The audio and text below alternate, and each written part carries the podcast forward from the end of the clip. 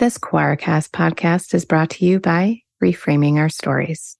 Did you know most people get their sexuality health information from their parents, their schools, and their churches? Reframing Our Stories provides sexual health education, resources, and tools for families and communities to normalize conversations around sex and relationships, remove shame, and reframe our stories to promote openness, acceptance, and a positive sense of self. Schedule a free 15 minute consultation by using our Contact Us link at www.reframingourstories.com. That's www.reframingourstories.com. Western Christianity has spent the last 2,000 years telling everyone they're separated from God. This is not church with John and Nat Turney. Hey, everybody, welcome back to the podcast that John and I have lovingly dubbed. We've ascribed to it the moniker um, this is not church. Why do I say it like that, John? How come ever since, like, as soon as the mic is on, I, I suddenly turn into a narrator? We have ascribed to this podcast the moniker of this is not church. We are in, in, in some ways, we are, we are the narrators of this journey. Sometimes I feel like the narrator of my own life. You ever just narrate your own life as you're walking around? Like what's what's that what's that movie that Will Ferrell did where he kept hearing his own narration? Yeah, I want that. I want that was that going on. Oh my gosh, because it had um It was narrated by uh someone's gonna have to fill that in for us. doesn't matter. We can sit here and stammer on about it. Kenneth Branagh's wife, Ex-wife. ex-wife, but Emma Thompson. Emma yeah, yeah. Emma Thompson. Yes. Emma Thompson. Okay. Anyway, but but I just want to walk around and go, you know, and I just want to like stare at something on like a shelf in a grocery store and be like, Nat stared at the uh, at the various and sundry offerings at his local grocery store with a look of both perplexion and um, and wonder. He was completely overcome with the possibilities of choices, and he found himself paralyzed. of said pasta. there are 87 different kinds of pasta, he mused aloud. You know, so I'm just saying, I can, I can do this. And then, and then I could like even like create my own theme music as I walk through. You know, like, doo, doo, doo, doo, doo. Yeah, anyway, yeah. anyway, but That's uh, what your theme music would be? I don't know. Uh, it would be I really think bad. would be more like ACDC. It'd be really bad. Yeah, I'd, be, I'd, I'd like take a step and go da da da da Yeah. da da exactly. da da da da da. I wouldn't be back in black. I'd be back in back of the store, um, perusing all of the dented cans and all the stuff that mom used to make us go shop for. Is there Remember? anything back here marked down? Yeah, where's all the clearance items? Because I'm not paying retail for nothing. Um, anyway, so so again, if you've if you've stuck around more than the the first two minutes, then then it's your own fault. I've given you I've given you reasons to exit gracefully because this is what we're getting into, and and uh, you know maybe some of this is a defense against. Uh, what I know is coming is a very heavy conversation. So we're going to try and interject some humor with some of this conversation because um, it will be a little deep. It will be a little bit um, uh, personal, I think, and vulnerable for, for a couple of us anyway. So, and I, and I, I, I do enjoy that, but the, but the, uh, white cisgendered American male in me tends to push back against that and have to make jokes. So I have to be comfortable somehow, right? Yeah. But we are really, we're overjoyed. We're excited to have our next guest with us.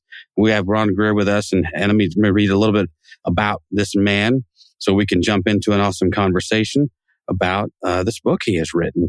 And it's not his first book. He's written five books. So uh, let me read this real quick. Uh, Ron Greer is a, a, an ordained United Methodist minister. He's the director of the pastoral counseling service at Peachtree Road United Methodist Church in Atlanta, where he has served for over 40 years.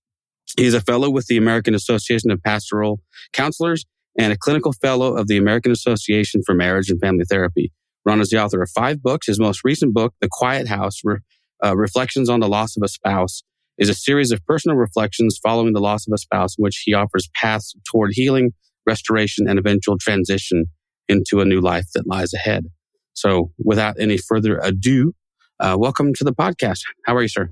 I am fine. It's good to be with the two of you. Well, we appreciate you uh, hanging out and uh, putting up with our uh, silliness.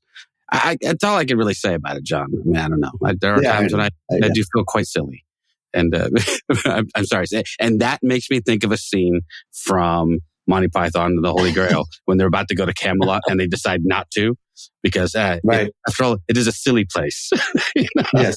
like this is how I feel. This is this. These are the weird connections my brain makes. But much like that place, uh, this place here is also a silly place at times. But if you wouldn't mind, uh, tell us a little bit more about yourself than your bio. I mean, that's a pretty clinical, you know, sort of description of your life. Uh, talk, talk to us about your uh, about your life, your journey, your faith, history, whatever you want to tell us.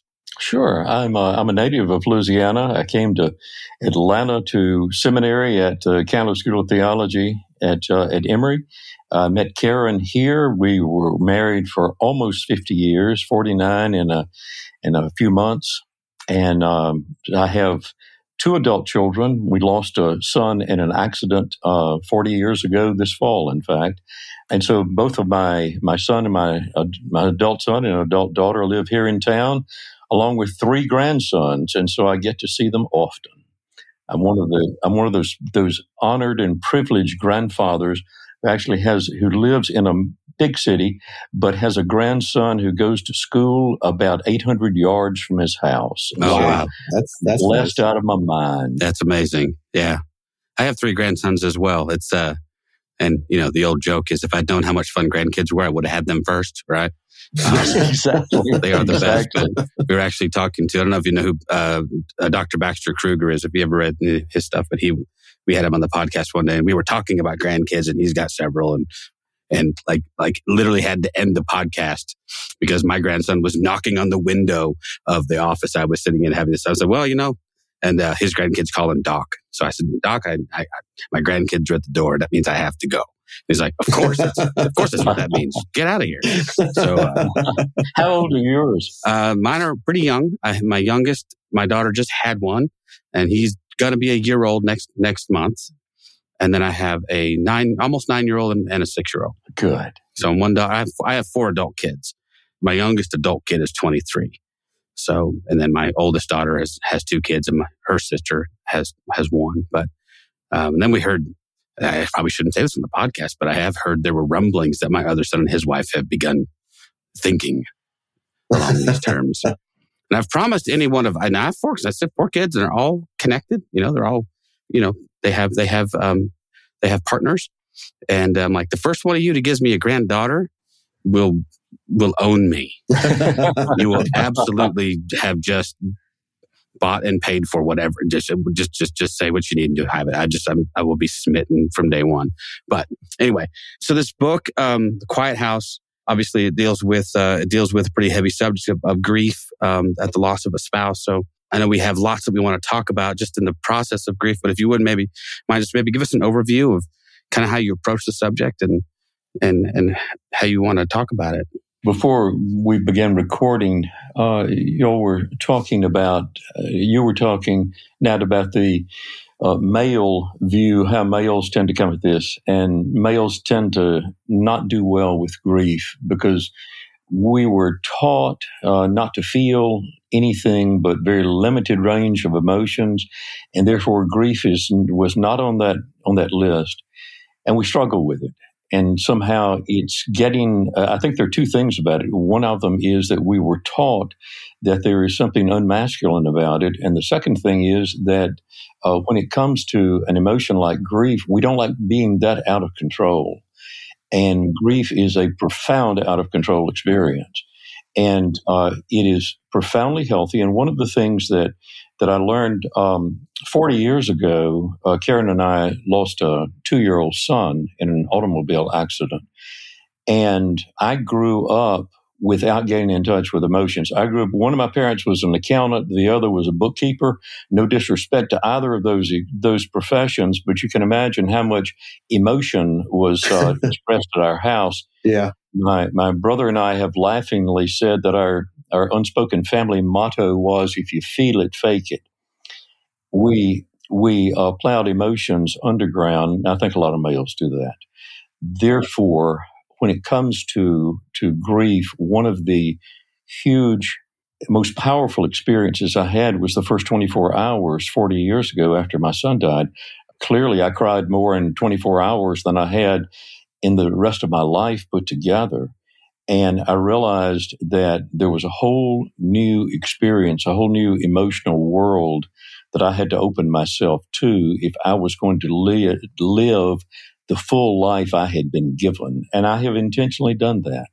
And I have learned what it is like to feel what I feel. I've learned what it's like to express what I feel. And um, then when Karen died in 2020, I had the advantage of knowing what to do. And I absolutely gave myself to it. I knew how to mourn and I had the courage to do that because I knew it was healing and I knew it worked. And so for the last three years, that's what I've done. And, and a year and, and, a half into that, I realized how unique the loss of a spouse was. And I said, you know, I think it's time to pull out the computer and start writing again. And so I, I started writing about about this topic again about grief generally, but specifically the uniqueness of the loss of a spouse. Nat and I were raised by very, uh, you know, within our grandparents and then our father, very stoic male figures. I, I think I told you uh, off, you know, before we started recording, I, we've lost our grandparents. So, but I, I can honestly say I never saw either one of my grandfathers cry ever. I, I saw Grandpa Smith cry once or twice. So, yeah, I, I don't have that. He was memory, more emotional than Dad's dad. Yeah. Yes. Yes, for sure. And he was way more and, affectionate than Dad's dad. Yes. Uh, he's the, he was the first male figure that I had who would actually kiss me, you know, like on the cheek. Yeah, uh, I didn't. Always did I didn't know how to handle that. Right, I didn't know how to handle that because that wasn't a, it wasn't a male response to affection. Right, and then I honestly, and Nat Nat can maybe speak on this too. I don't have a memory of my dad crying until his mother passed. I don't remember ever seeing my dad cry until we lost our grandmother, his mother. And even then, it was a very controlled.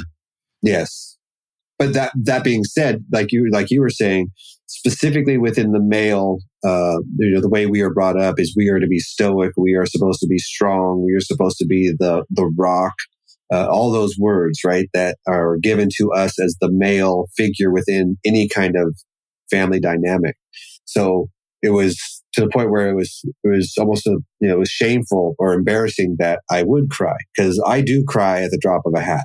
Mm-hmm. And I felt Me like too, I had to hide that. Multiple things bring me to the point of tears. Uh, being over angry makes me cry.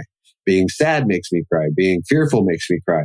And I felt like I had to hide all of that. And, and, and you also cry when you grieve. Oh, yes. Absolutely. Yes. We were talking again before we recorded that there, there are some opinions of mine that I have had that I think I need to change from reading your book. And we can get into that later. But Nat and I have lost friends when we were young. And it was a very like, I don't understand this. Nat and I had a, a, a really good friend in like the second grade, right? Because our, our mother worked and uh, we were always dropped off at the school super early why? because then she went to work. And so there was a group of us kids who I think all their mothers were. And so we were all dropped off really early, you know, before any other. So there's about four or five of us. And we would sit out in front of the schoolyard and we would play. And then one day, one of our schoolmates didn't show up and they didn't show up for a long time. And then it was weeks later that we found out that he had passed. And at that age, you know, I was, I was in second grade. I think Nat was in first grade. I was in first. He was my best friend. Yeah. And I didn't know, I had no way, I didn't understand. There was no way to acknowledge that other than this. And I sadly, I don't remember his name. Nat might remember his name. I don't. It was Joel. Joel. And he actually died of Reye's syndrome, which was that, which we all know now that kids under a certain age can't have aspirin if they have a cold or a flu, right? But that was my first step into this idea of loss. And, but again, very, very antiseptic. It was very sterile. It was very factual.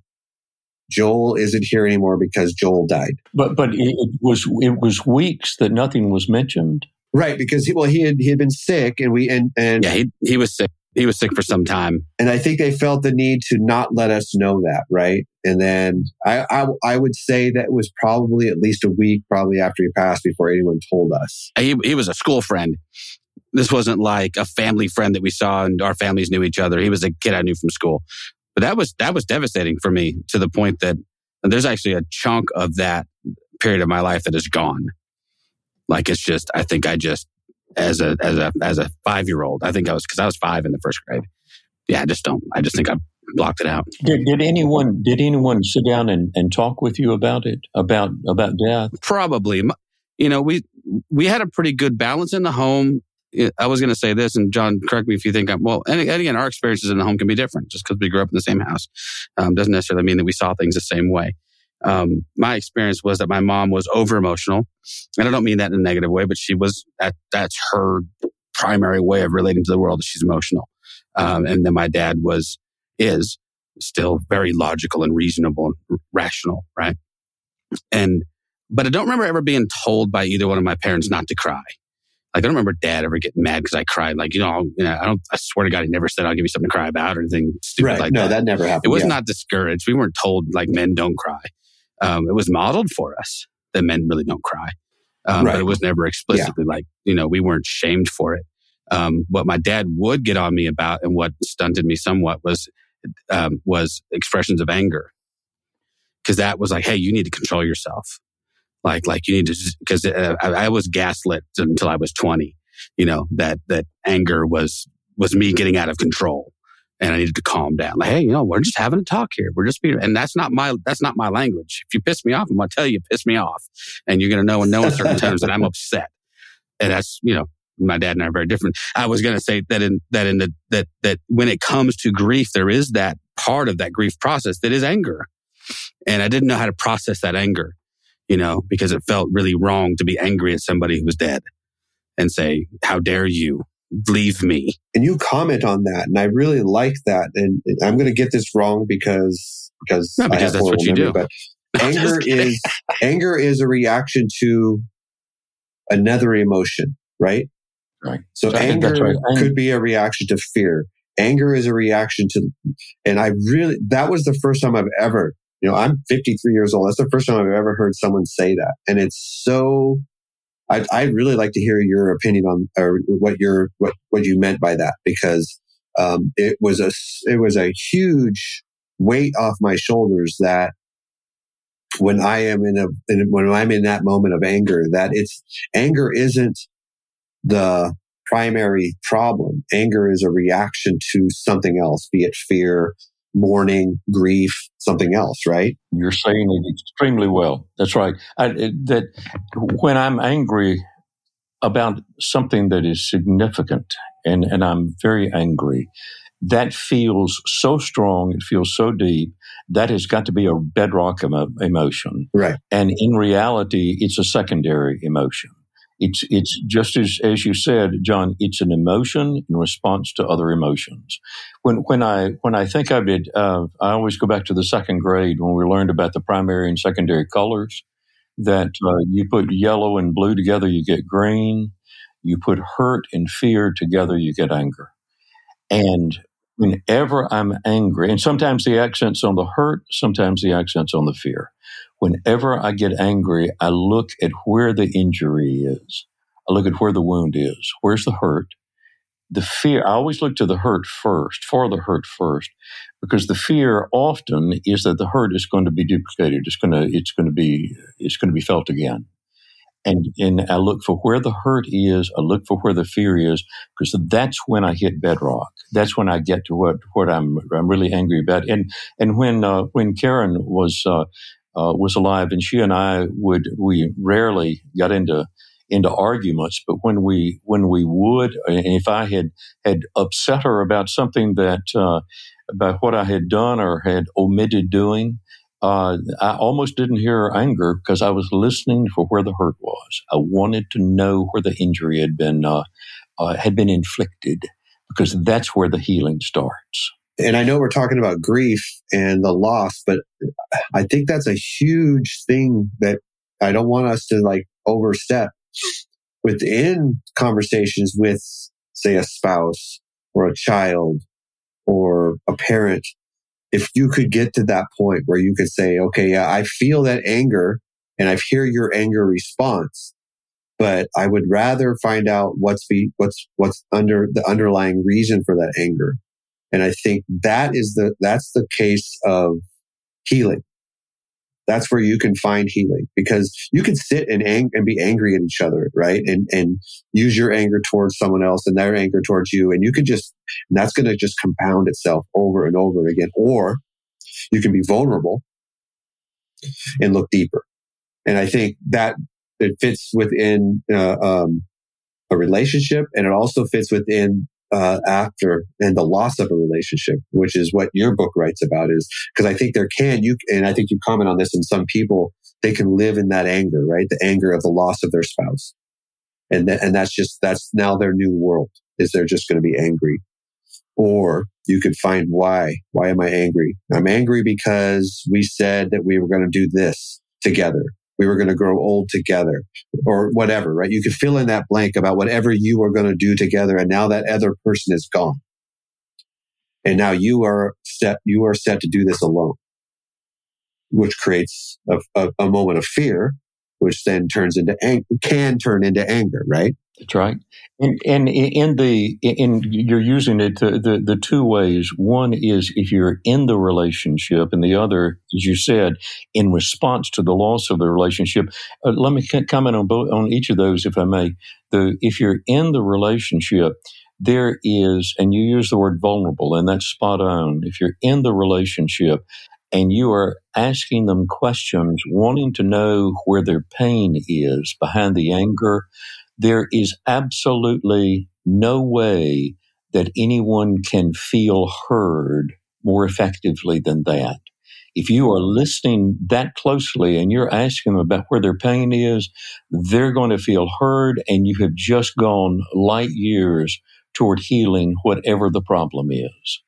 Then the second that you mentioned was uh, was of course after the the anger that one feels after the loss. And the so often that anger has to do with the fact that the the grief that they feel has has gone largely unexpressed. And therefore that's the hurt back there. And the fear is that they're going to be living in this this state of chaos for the rest of their lives. And and to to learn how to mourn the loss is just absolutely enormously important toward toward toward uh, toward feeling the relief both of the grief to allow it to heal, and then the anger will subside. Let me ask. This might be a this may be a dumb question, or maybe a duh question. Maybe dumb's the right wrong choice, but wrong choice of words. But so John and I have experience with grief. We've lost all four of our grandparents. We've lost a dear, dear cousin to suicide. I've lost multiple friends, close friends. Um, and we both nearly lost children. We didn't, but we still, I still went through a fairly rough grief process with, with a, an adult daughter that very, very, very nearly died. But is there a substantive difference between that kind of grief? And I can't imagine, I mean, I still, I still can't wrap my head around the loss of a child because I haven't had to do it, but I got really damn close. And the thing that kept running through my head the entire time was like, I don't know how people do this. Like, I don't even, I can't even, I can't even wrap my head around what this looks like. But but is there a substantive difference between that kind of that that that grief and the grief of a spouse that you have either been married to or been with for a very long time or that you're just very very close and intimate with? I mean is there do you process that grief differently do you think? Or is it just variations on a theme? It, it really is a, a, a different loss in the field of thanatology as they say the, mm-hmm. the study of the study of death, death and grief uh, one of the one of the lessons that is often taught is that the loss, the death rather of a parent is is uh, associated with our past, and the death of a the death of a spouse is associated with our present, and the death of a child is associated more with our future. And having lost all three, I'm I'm I'm here to tell you there is there is tr- some truth to the adage. And when I when I think of the of the loss of our parent, you know that that's uh, unless the the parent is lost in an especially tragic way, that usually is not traumatic. It's profoundly sad, but it's usually not traumatic because we expect to lose our parents. not making light of it, but it is something that's anticipated that's more connected with our past. We then begin reflecting on our lives, on our childhoods. We then uh, begin reflecting on them as grandparents. We reflect on the past. The loss of a, of a spouse tends to be more associated with our present, with the day in, day out present. The, the, the, both the Old and the New Testament talk about, and the two shall become one, that as two lives are wrapped up in each other's day in, day out, They're living their lives together. Husband and wife are living their lives together. And if one of them suddenly dies, then it's ripping apart the fabric of, of their present lives. Therefore, it's more associated with, and, and, and, and what has to be worked out is how they live their present life. And that's where it's very traumatic for some. And then the, the third is the loss of a child is more associated with the future. And that's why it's so incredibly upsetting is that our future with them and then their future beyond our lives, beyond our lifespan, it, it, it's, it's, it's what I, I think of as a, as a contradiction of nature.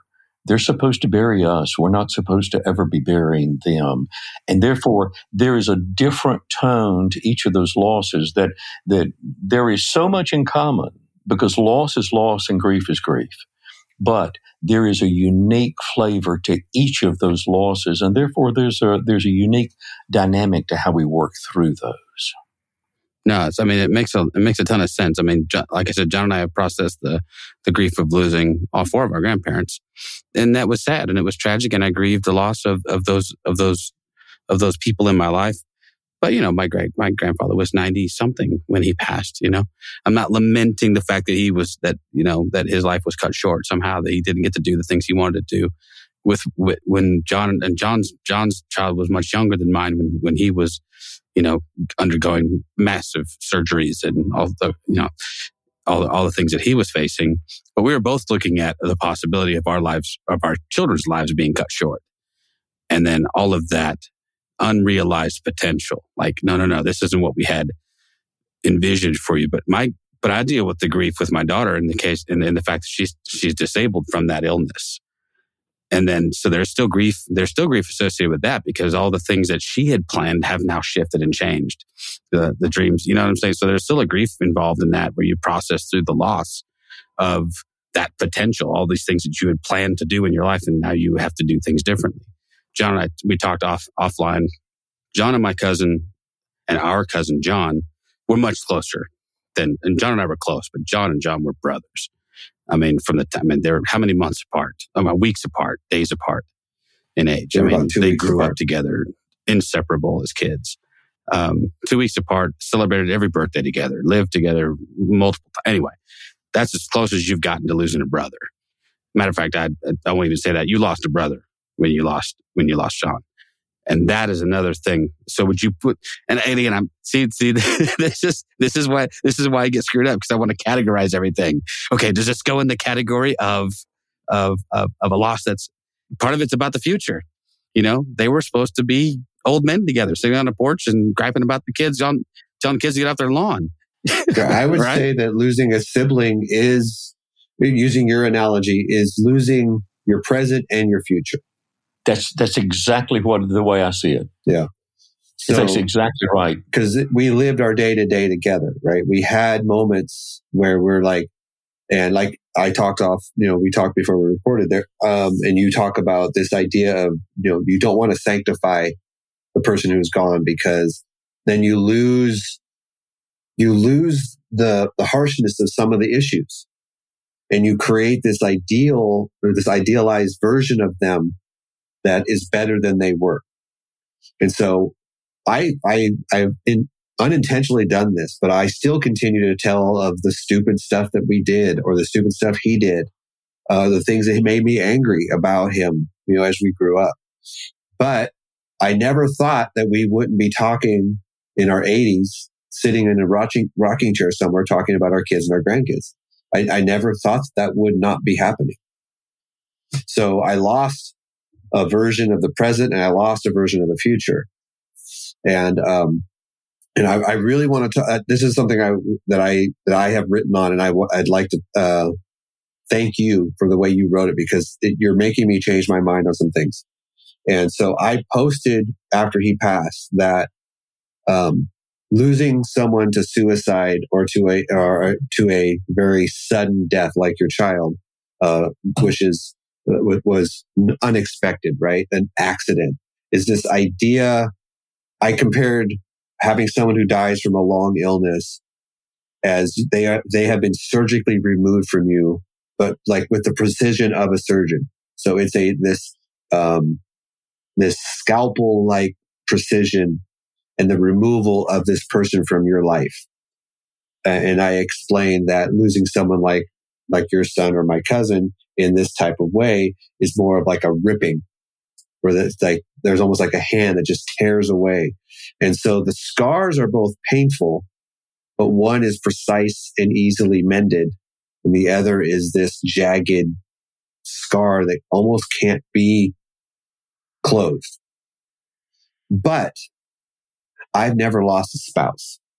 And I now have to, I think I need to reestablish my ideas of what that means because you knew that your spouse was going to pass.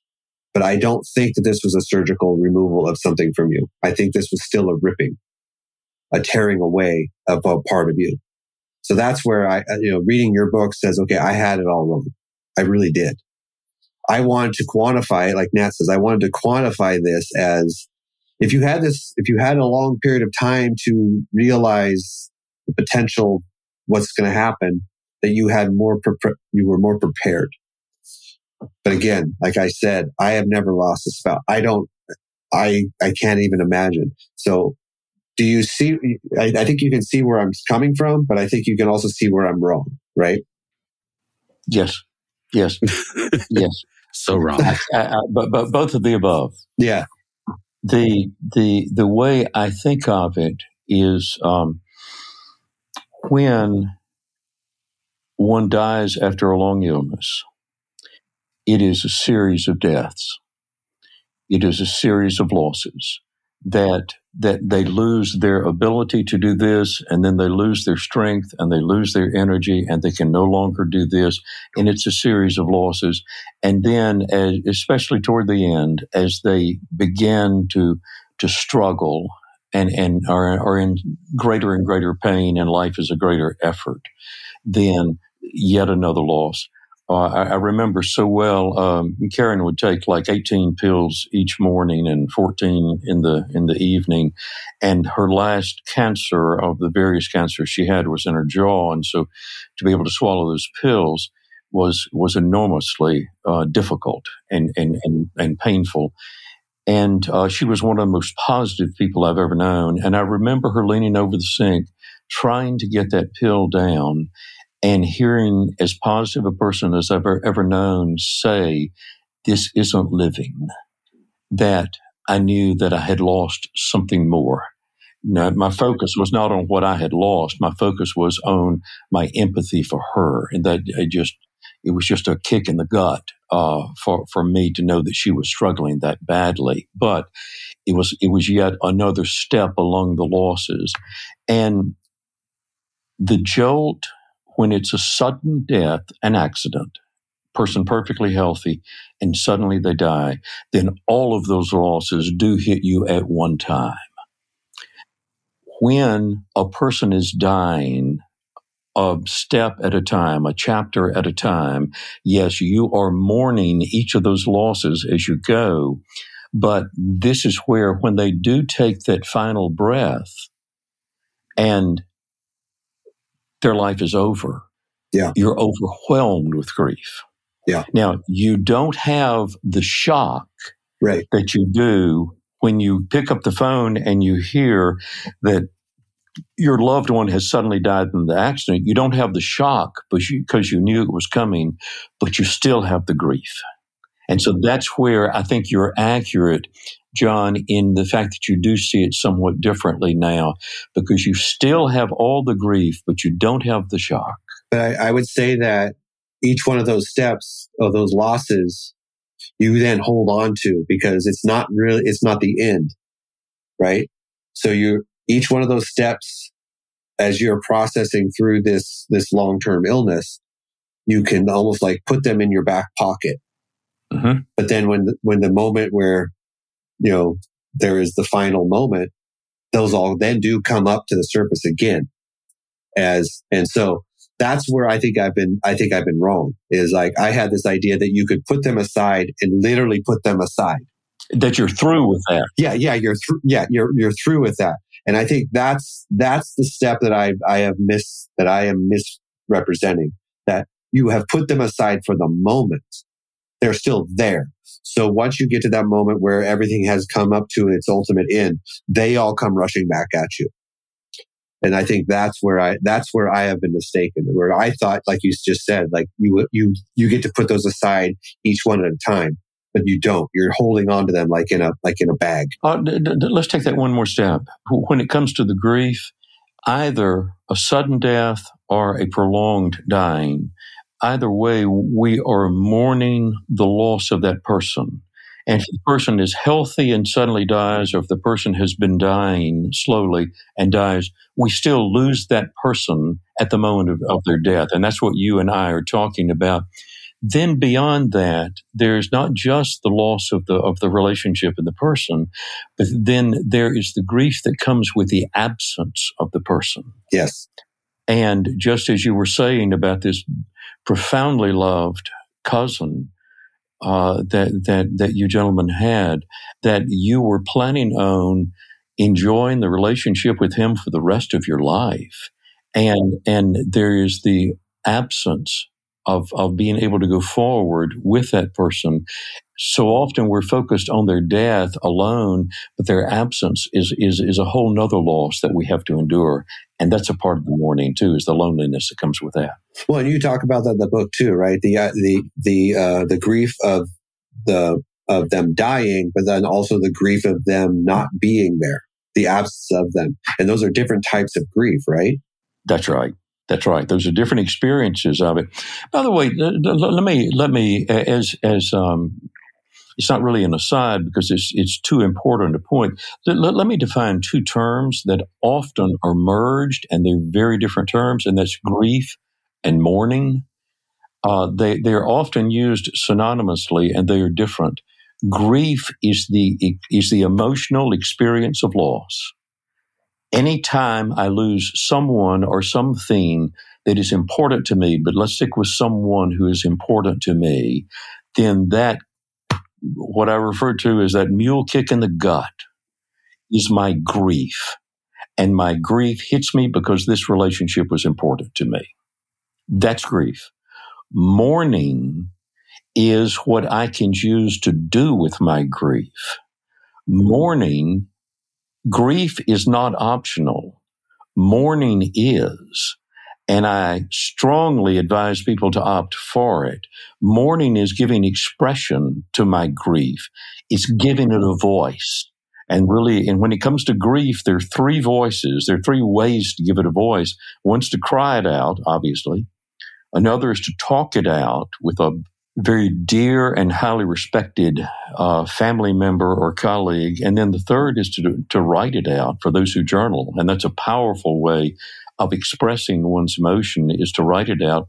But anytime I experience any emo- any event that has an emotional component to it, I'm going to be filled with emotional input.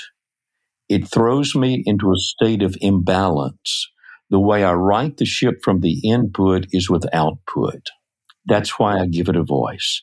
But again, I wanted to draw that distinction between grief is the experience of the loss. Mourning is what I may choose to do with it to give it expression. And that is the healthy way to do it. And I did not learn that until I was in my early 30s and my son died. Uh, my mid 30s and my son died. Only then did I learn how to do that.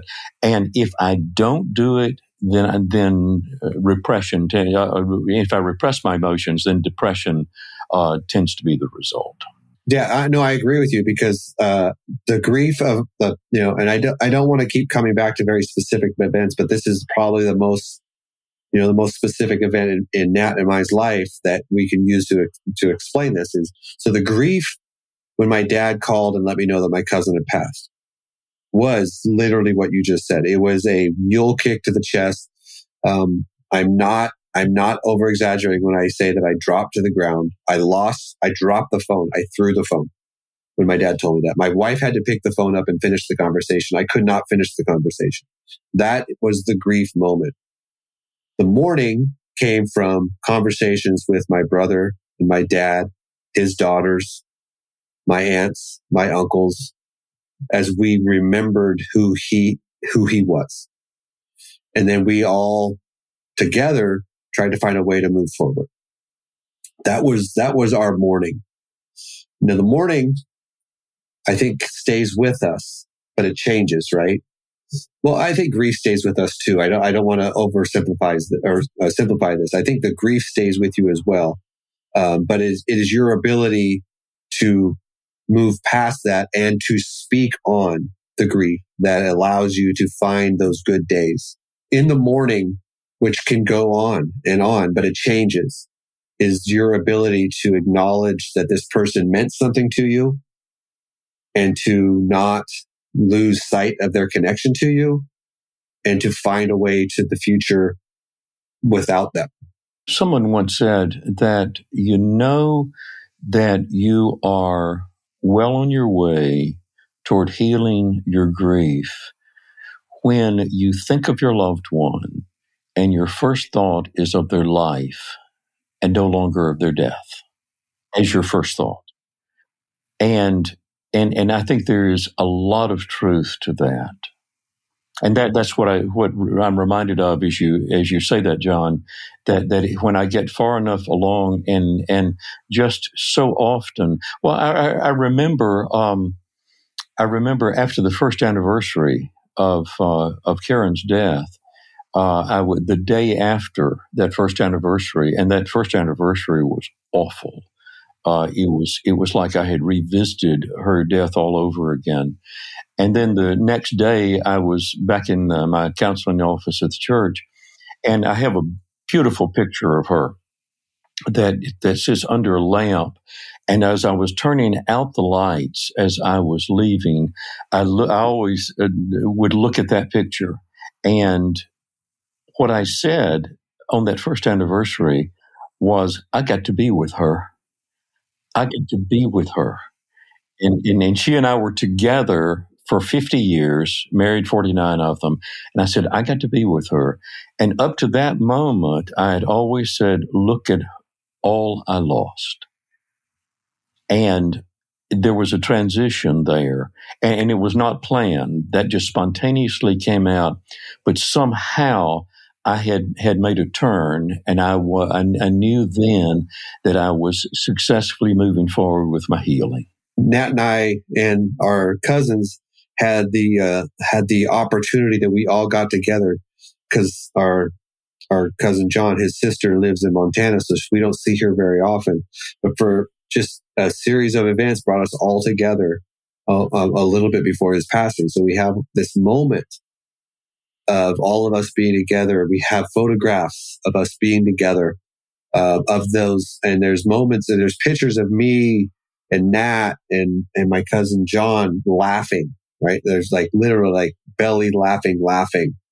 And so I can, I can now look, it took me a while. It, I'm not, I'm not going to lie. It took me a while that I can now go to that. That's the memory I have now.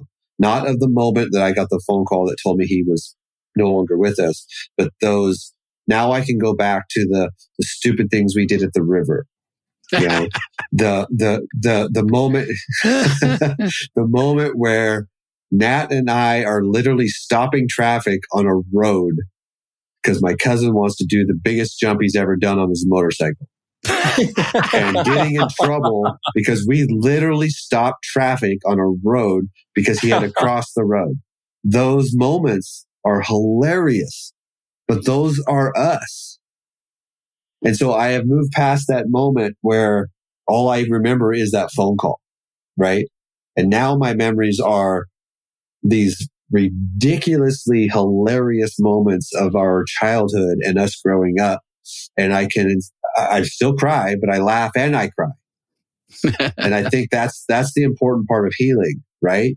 Is this ability to get past this, this moment, the horrendous moment, which was for you was sitting with your, with your children as she passes, right? Yes. And then yes. go, then go back and go, but, but there's so many more memories that, uh, that outweigh that one. John, you would not be able to celebrate the memory of the two of you stopping traffic. For him to do that on his motorcycle, you would not be laughing with with the two of us right now. about that had you not mourned. And, but you did, you opened yourself up to the pain and you let it out and you let it flow. And that's how the healing happens. It, it, it sounds so 101 and it is basic. It's not simplistic, but it is basic. But that is how your healing happened is that, that you are, were able to, to courageously engage it. And now you can celebrate those wonderful times. And I, and I don't want anyone to think that this is easy. Oh, no. Because it's not. Um, I, I went through I went through a process. I have never had any kind of what you would call PTSD in my life. I don't even I didn't even know how to quantify it. Uh, I was on a volunteer fire department for quite a few years. After my cousin passed, I went to my first training that we had together. Uh, after I knew, I, you know, after I, I knew he had passed, and there was a moment where I had to step away and say, I can't do this because my my my whole being has lost control of itself. Mm-hmm, mm-hmm. And I went mm-hmm. off to the side and I cried. I uncontrollably cried over my inability to hold a hose correctly, which I had been told multiple times, "Hey, you're doing it wrong," and it never bothered me.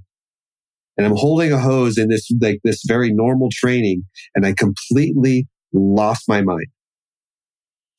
And I had to walk away and bawl my eyes out. And that was my first moment. It was like, that's, that's PTSD. That's post traumatic stress disorder. That is you not understanding how to deal with your grief. Yeah, tweak that that slightly. Yeah, go ahead.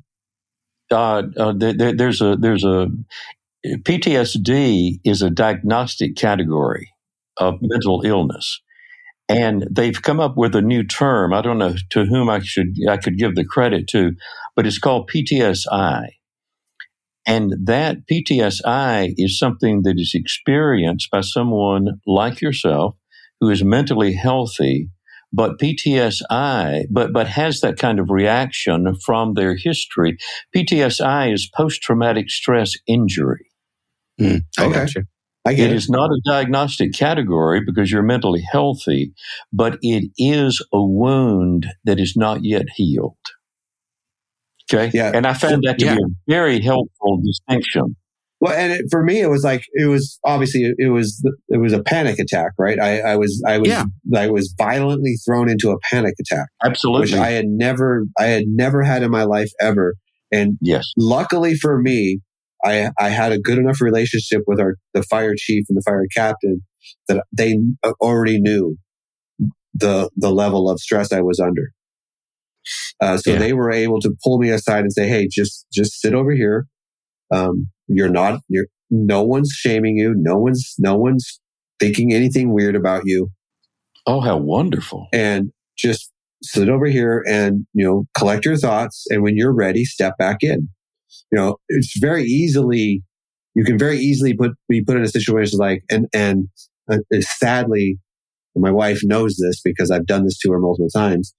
Because I had said to her in the moments of panic attacks, which I didn't understand until I had one, you're fine. Why are you acting like this? That was my response to her until I had a panic attack. And then I'm like, I am so sorry. Yeah. I have been, my response to you has been wrong for 20 years. But until you experience that, John, there's no way. Like there's no way, but there's no way to know that until I, I, I liken it to this. I didn't know I was claustrophobic until the first time I had to have an MRI. There was not a snowball's chance in hell I was staying inside that machine.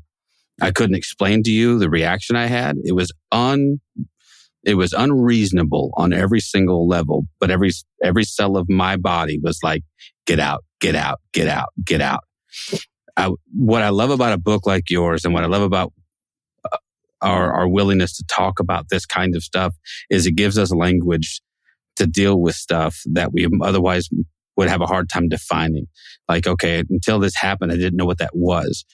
I had a, I had a similar reaction to that, that like John's talking about with our cousin and I and and I would I would have I was talking to a buddy of mine who's a combat vet who deals with traumatic brain injury and PTSD and all kinds of I mean he's this is a guy who's some days crippled by by PTSD um, it, there's not a part of his life that it has not negatively affected, right?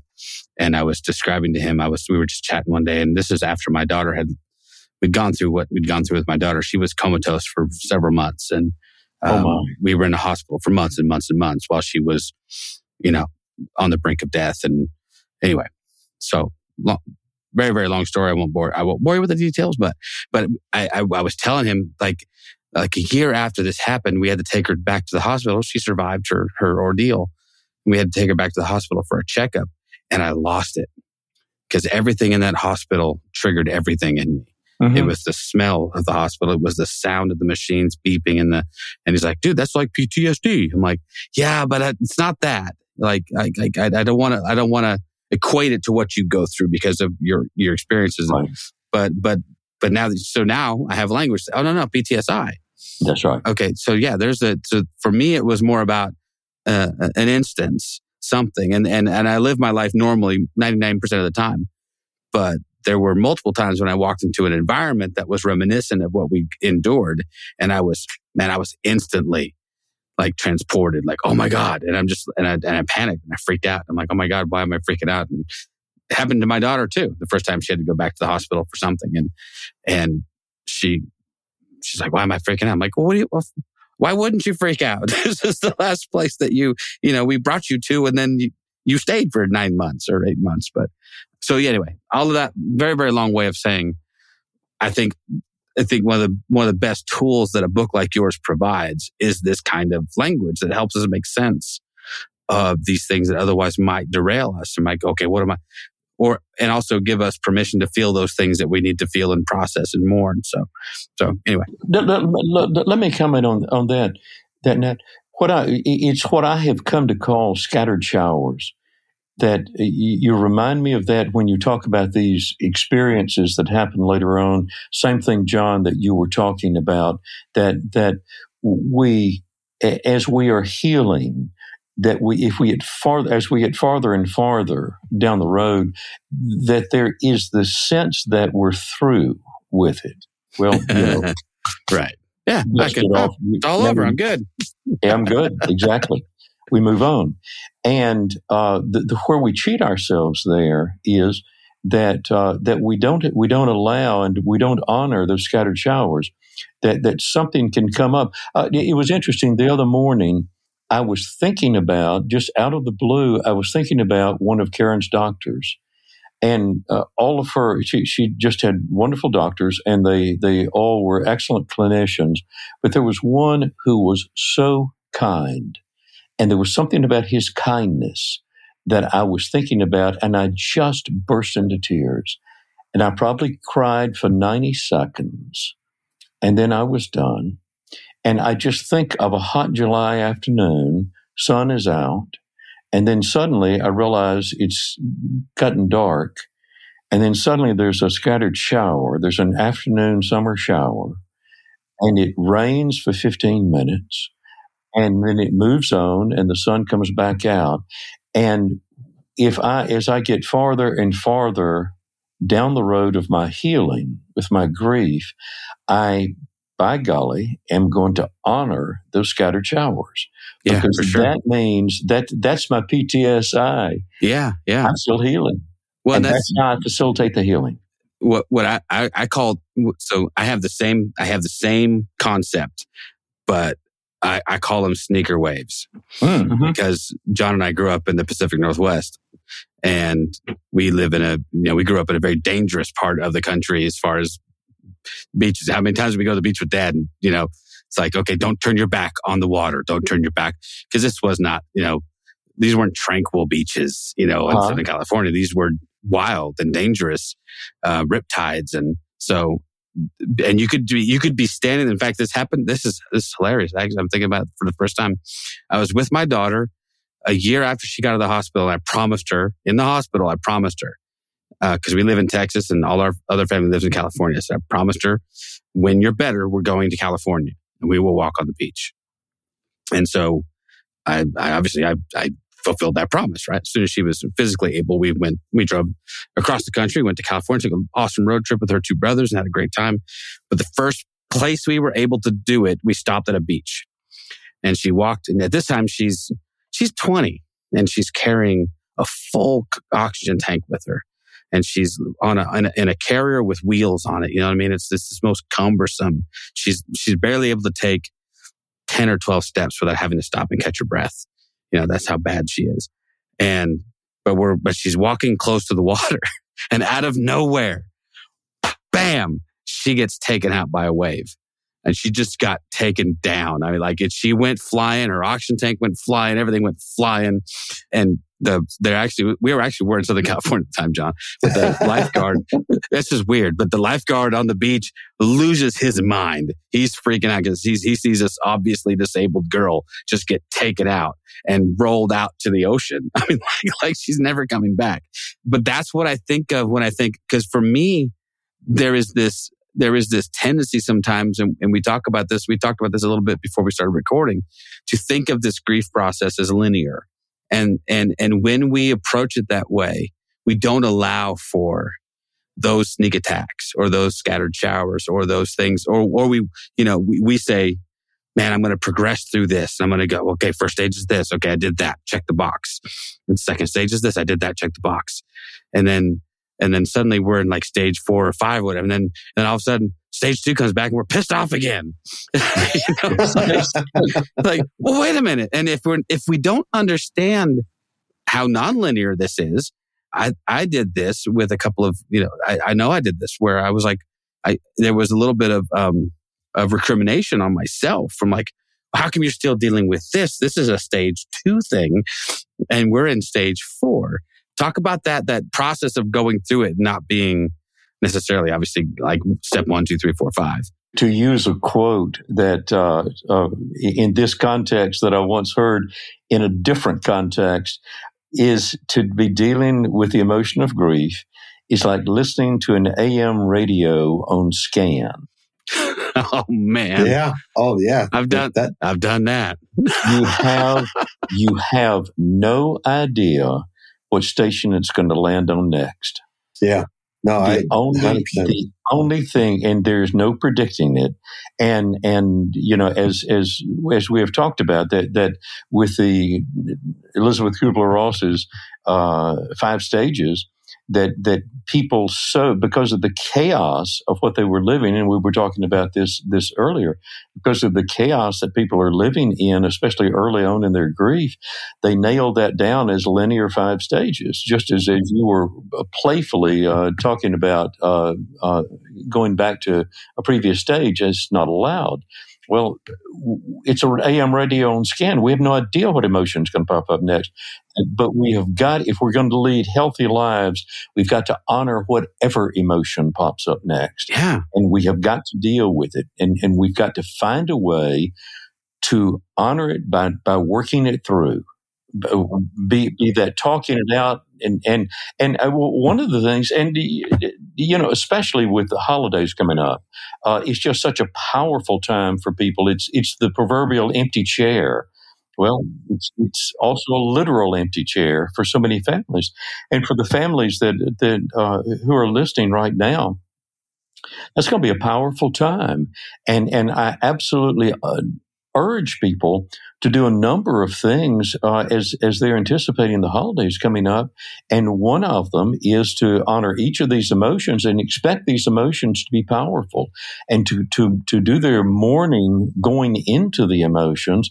And the second thing is uh, if it if this is a first holiday without a family member like a spouse or like a sibling or like a, a, um, a deeply valued cousin um, or certainly a child or a parent, going to, to, to have someone to alert them before the holidays and say to them, I may need to call you and talk with you for eight minutes.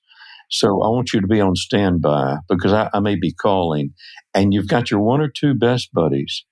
And, and, and, and you, you do that. You call them up and say, let me just tell you how I'm doing you also you also do the very things on those holidays you want to do and you don't do the things that you don't want to do you hang with the people who give you energy and you graciously avoid those who don't you do all those things that are good for you as i have said to countless counselees you let this be the most selfish Thanksgiving or Christmas of your life. Yeah, hundred percent. Yeah, absolutely. I will yeah. say because my, my my my wife lost her mom a few years back now, and and I think we all know this experience if, if you've lost someone close to you. I mean, and and, and I think it's I think it's I, I do think it's it's a unique when it's a parent or a spouse. I mean, there is that anyway. But that first that first Christmas was rough.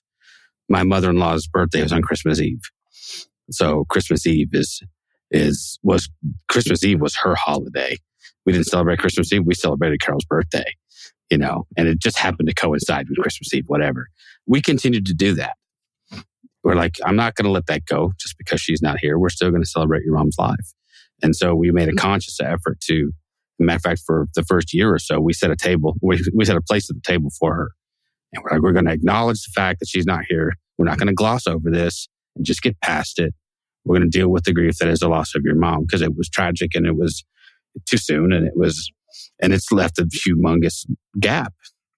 And so I think there's healthy ways. I, and I think your, I think your book would, would attest to that. There are healthy ways to, to acknowledge that. That's one of the things that, that I think is so helpful with a book like yours that, um, because you're 100% right. I believe that like these aren't things we're taught. And, and a lot of what we intuit about how we should deal with these things are not correct.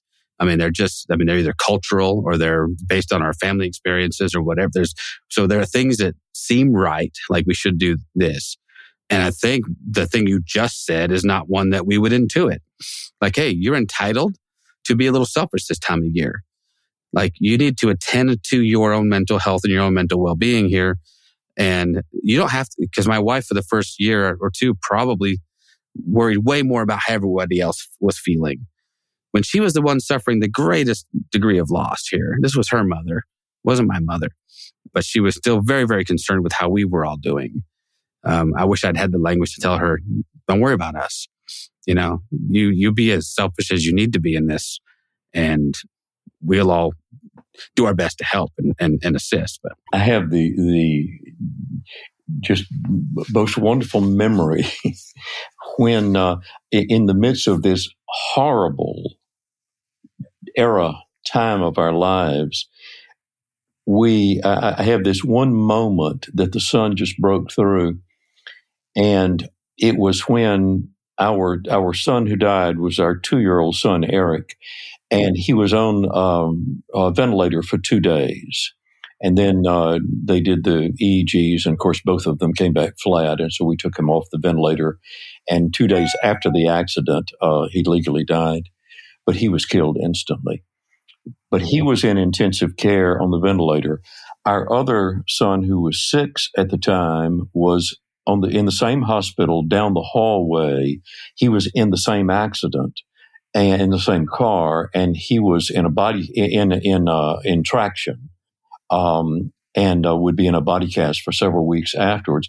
So we had our two sons were at the opposite ends of the hallway in the in the hospital, and Karen and I were just blessed to have countless friends, and our friends had literally lined the hallway between intensive care where Eric was and the room where Patrick was. They, they lined the hallway. And so we were in there spending time with Eric. And then Karen and I came out and we were making our way down the hallway that was lined with these friends. And I'm speaking to everyone. I'm a, I'm a cordial kind of guy. And I was speaking to everyone as I was going down the hallway, thanking them for coming. And I get to my buddy Bill. And Bill is the person with whom I had done my pastoral counseling training. I get to Bill and I extend my hand. He does not shake my hand. He grabs both of my arms, and with this, this, this, uh, I just, I, both of you have beards, and you remind me of him with this, this long beard. Bill, and and he was not, he was not staring at me. He was glaring at me as I was being so cordial to everyone. And remember to this day, Bill said, "Greer." You ain't hosting this dadgum function. and Natty was saying to me exactly what you were talking about. This is to be, we're here for you, Hoss. Yeah, exactly. we're here for you. You let this be the most selfish time of your life, is how I phrase it to, to, to these people. And that's what Bill was saying to me. You let this be a selfish time and you let us love on you. And, and going into these holidays, I hope everybody will will honor that and and let it be about them and then you turn to but, but but as you gather for Thanksgiving or Christmas or whatever the occasion then you turn to your other family members because it's also about them they're also going through their first Thanksgiving or their first Christmas and you say okay let me tell you what I need and I want you to tell me what you need. We're going to work together on this. And that's when you you you really become a family. These are words and, and wisdom that I wish I had, you know, years ago when I lost my grandparents and I had that, that, that knowledge to say that to my parents. And uh, I, I wish I had the knowledge and the wherewithal to say to myself or to, or to Nat or to my, my cousin's sister or to his daughters that this is your time. Be as selfish as you want to be or as you need to be. Well, and don't be too hard on yourself, John, because No, you were I- that. You were that for John's daughters, I, you know, hundred percent. and I and we try, right? We try to be that for for the people who are left behind. I, I don't think we would have put it in those terms, but I watched you take care of them. It was good. I mean, it was. I think you you know more of this than you think you know. But I, I really appreciate the words you have just said. Those are words that people need to hear. That it's not it's not a moment of weakness when you say I need to be selfish and I need to take care of me. And you need to understand that um that um sorry, I'm like tearing up already. I, I Um, know. I've I've spent three quarters of this conversation on the verge of tears, so that's fine. I wish I wish I had the I wish I had the vocabulary. I guess is what I wish I said. I wish I had read your book, you know, five years ago. I wish I had, re- I, you know, obviously this book wasn't written five years ago, but I wish that I had this vocabulary. And I hope that people can take from this the what you're what you are offering, which is is tremendous. Um, and I'm I'm not blowing smoke. Uh, anyone who knows me knows I don't I don't normally gush or talk like this, but people need to understand that as they're going through this grief, that they need to put aside the people who don't understand their grief and pull into them the people who are willing to help them move forward in their grief. And if and if if it's someone who is not making you feel comfortable, you set them aside. You don't have to be mean about it, but you put them to the side and you move forward. People who understand are going to be the people who are going to be there lifting you up and helping you take that next step, right? Yeah. Exactly. Yeah. Exactly. I mean, there there is a sense of immediacy to some of this. Like this can't wait. Like this isn't like something you can put off until. Well, I'll just put this grief aside and I'll deal with it in a year or two. Yes. I mean, that's not healthy. That's just gonna that that's that's something that I think. And, and again, this kind if if we want to bring it back religiously full circle, we can we can lay some of this at the feet of religion, who has who has you know either implicitly or explicitly told us over the years that self care is not important. Like that's and and we've devalued the we've devalued mental health, we've devalued self care, and we've couched it in sometimes terms that make people feel either selfish or weak because they need to seek help someplace. Um, that's that's a place where I think religion has failed us quite a bit. And and and uh, uh, certainly, I certainly resonate with, with what you're saying. Uh, and and it, it is ironic because when I think you used the word empathy a few minutes ago, now and and when I I think of um, when I think of empathy in the scriptures, uh, I go back to the to Jesus walking in Mary and Martha's house, and all he had to do was look at the grief on their faces and the tears in their eyes, and he was moved to tears. That's empathy. What what what um Oh, gosh I- I'm I'm I'm I'm just so aware of of the the the the origin, the importance of the origin of of these words. Sympathy. May, may, may I do a, a, a, quick word study Yeah, here please about do. etymology? Sympathy. Both of them, sympathy and empathy, both obviously have to do with pathos, have to do with suffering. Pathos is the is the root of each word, but the sim in sympathy means with people in their with someone in their suffering. Sim means with. M means in. So sympathy is a good thing, but empathy is so much deeper. Sympathy is to be with someone in their suffering. Empathy is to be in their suffering with them. it's a very important distinction because when I talk to people, I'm a, I'm a former pastor. When I would counsel or speak to people who are going through grief, what I would say is because the question comes always, where's God in this? And my my only response is God is in this with you. God feels what you feel. If you believe the gospel at all, if you understand that God is love, um, the way that this is the way I envision God, then God is not necessarily always the one who's going to step in and fix everything, but there is a God who will suffer with you. So Christ is is uh, uh, is co-suffering love. That's empathy. That is someone who's willing to sit with you in your grief. And in that, we we've all learned, right? We all know this because it's it's that trivia moment within the Bible. So what's the shortest verse in the Bible? And the shortest verse in the Bible is Jesus wept, right?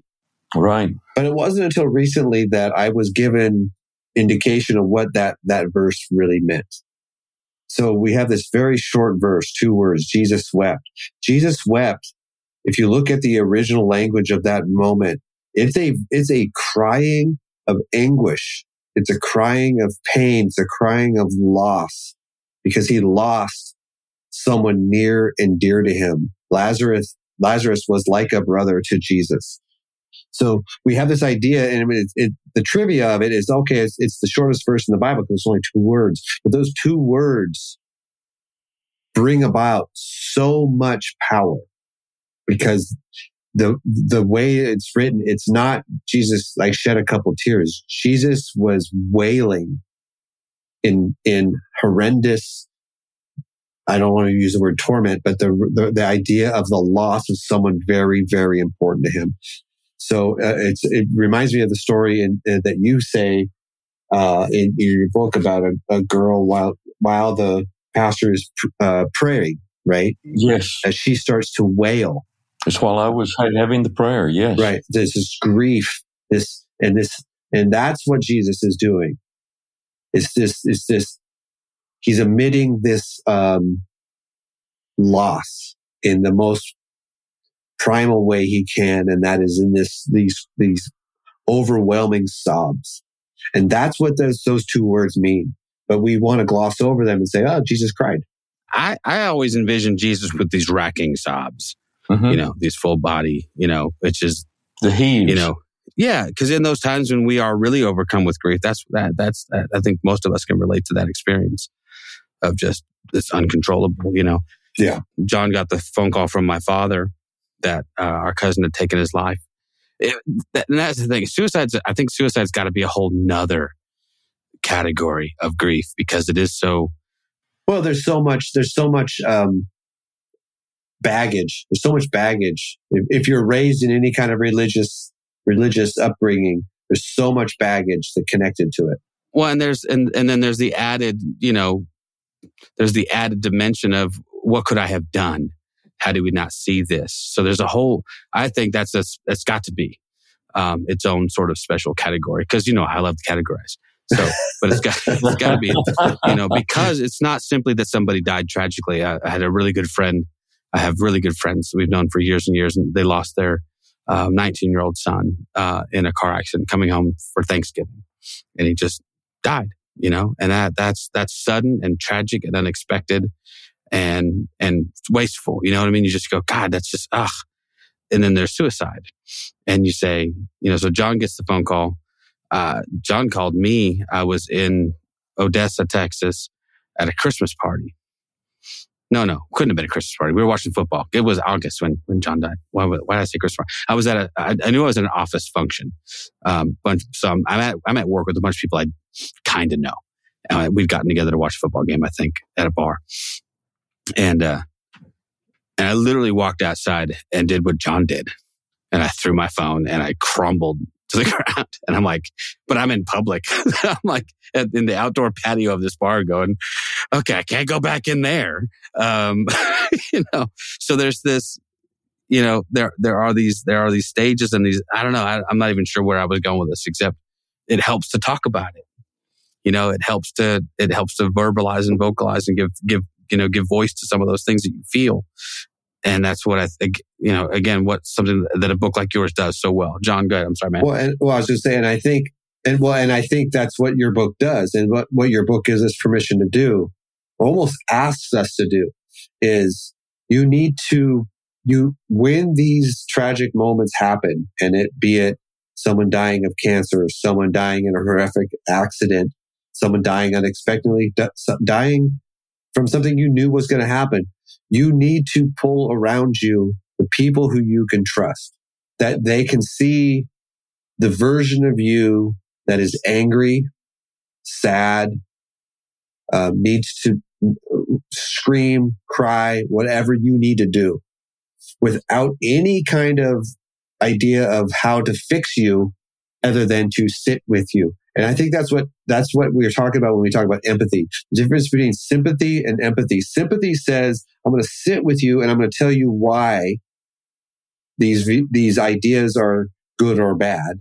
Empathy says, Oh, I, have been through this crap too, and I'm and just going to sit with you. I'm just going to sit with you. I'm not going to give you the the polite answers. I'm not going to give you the and we've all Cliche. heard them, right? I'm yeah, not going to give you the cliches. The... I'm not going to give you the platitudes. I'm not going to say Jesus needed another angel. I'm not going to say, you know, if it's a, a, loss of a child, you know, well, apparently God needed another kid on his baseball team. All that BS. Oh Christ! That's all Please the sympathy. That. That's that all falls under sympathy. Empathy says, "I'm going to sit with you and give you something or nothing, but I'm going to sit with you until you until you want to speak. I don't have to say a word. You don't have to say a word. Or maybe you do, right? It's my ability to say, I have no idea what's going on. You have no idea what's going on, but we're going to sit here together. You, you, you are going to give them your presence. Right. Yeah, exactly right. My, the biggest thing I've ever been able to tell people once they get, when they're in these situations is I have zero words to tell you. Exactly and and and what what I have have heard from countless people over the years is that as the line came following the memorial service of their loved one, as they stood and, and greeted everyone in that line, they do not remember a single word anyone said. All they remember and what they deeply value are the faces and the embraces. Yeah. Exactly they remembered right. who was there and they remember who hugged them. And what you say is interesting but irrelevant. That what who we are with them, the fact that we are present with them. And I love the way you were were, were describing that, that that that we pull up a chair and we ask them, How are you doing? And we then shut up and mm-hmm. we listen and we listen yeah. and we listen. We listen attentively and sadly we've we've been brought up in this world of where we pull where people come up to us and say how you doing and, and your response is i am fine right and uh, what i would say is at this moment you're like that's not true. I'm not fine. You're not fine. I'm not fine. Yeah. But that's okay. You just you you tell me what you want to say or don't tell me what you want to say. I don't care. I'll be here. It's like uh, I had a friend recently who passed, uh, her husband passed, and she walked into where I work. And all I did was I walked up to her and I gave her a hug. Mm-hmm.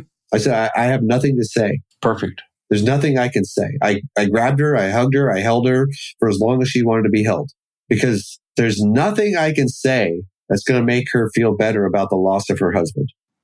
And, and, and to me, what people do with the platitudes and the cliches is the in the person is in the ditch and they're trying to talk them out of the ditch. Well, there's exactly. no way they can get out of the ditch. They're they're in mourning. They're in the ditch. So what I need to do is to jump in the ditch with them. Yeah, yeah. I need to give them the the absolute blessing of of of, of presence. There's something, and, and, and, and, and to me, that's that's a part of what Jesus was talking about when he talked about where two or three are gathered. Uh, he didn't say when they're in the same geographical proximity. He said when they gather together, and when you gather with someone, just like you were talking about just now, John, when you are with someone and you are there to listen, if they want to talk, you are there to sit with them in the silence. If they want to be silent, it's their moment. Whatever it is that they want, that's presence. That's where two or three are gathered. Therefore, it is a sacred moment. Slip off your sandals. Exactly right. Well, it's like it's, it's it's for me. It's as simple as if someone is drowning, do I sit on the side and and and yell platitudes? Swim harder. Exactly. Oh, that's uh, beautiful. Paddle yes. more. Uh, keep your head above water. Or do I yes. jump in and grab them and hold on to them and and swim them to shore? Mm-hmm. I mean, those are both of them. I mean, I could say, "Hey, I was yelling at him. I was yelling yeah. at him to swim harder. I was yelling exactly. at him to, this is where I am. This is where the safe spot is. I demonstrated the breaststroke and they just wouldn't follow. Yeah. Or do I jump in and grab hold of them and be the buoy they need? Exactly. And that's, that's for me is the difference. Again, the difference between sympathy and empathy. Sympathy is standing on the side saying, I don't know why they drowned. They, they, I gave them all the direction they needed. Well, and, and, and I think you would agree there's a place for both, right? I mean, obviously, you know, there's, it's not as though sympathy is bad, but sympathy cannot be confused with empathy. That's right. One is right. One is lighter than the other. Right. So I can sort of, I can sort of gauge whether or not I can, because I can't give that to everybody. If let's be honest, you know, I can't crawl in everyone's ditch with them. That's going to be reserved for people, you know, like John. Um, so we can be sympathetic, and that's good. Um, and I think there's the next level would be okay. I'm gonna I'm gonna sit with you and your. That's what my friend Kelly Holland. If you're listening, Kelly, um, I mentioned you on the podcast, Kelly, um, Kelly Holland, one of my favorite people in the world. But that's that's one of the things that we talked about a bunch when I was pastoring because I was frustrated with like I don't know what to say when somebody comes with this world of hurt. And you know, you're a pastor, you know. I mean, people just want to come and give it all. And so I, I was asking her for counsel and that was her best advice to me. And I still take it to this day. She's like, you don't have to do anything. Just be willing to sit with them in their grief. Just be a, and like you said, just be a, just be a present. Offer your presence. Because honestly, you, you, you know as well as I do, John, in the middle of all that crap, where's advice going to, how much, how much advice are you taking at that point? None. Zero. I'm not taking anyone's advice. I mean, I'm not, I mean, there'll be a time for that later. But in the throes of all that stuff, the last thing I need is is somebody telling me either how to how to process this correctly or you know well and and i would ask i would ask rhonda this. I mean as as you know as your wife passed and you're and you're being and all these people are, are around you do you remember advice or do you remember love? Oh always always love. Always love so all the advice that people are like, hey, do this, do that, make sure you do this, make sure you do that, that kind of goes out the door or out the window. But the people who are willing to sit with you and say, I don't know what kind of pain you're going through, but I will be here with you every step of the way. Those are the people you remember. People, people really don't even they they, they don't even hear the advice uh, because because it is it is just um, first of all, they, they have so much that's already going on in their head and in their heart. They don't have the bandwidth for it. But secondly, they know how irrelevant that is. It's, it's, it's, it's interesting the, the times with, with both of the major losses in my life, the, the, and there have not been many times that people have, have come up and said things that were stupid. But, uh, but, but, they did. But, but there were some given what I do professionally as a pastoral counselor, they're, they're, they're a little careful about what they say. And, and, but, but the times that they do, there are two thoughts that, that just, as time went on, there were two thoughts that consistently came to mind when they said something that was stupid. uh, and uh, one of them was, well, at least they had the guts to step up and say something, and not everybody did.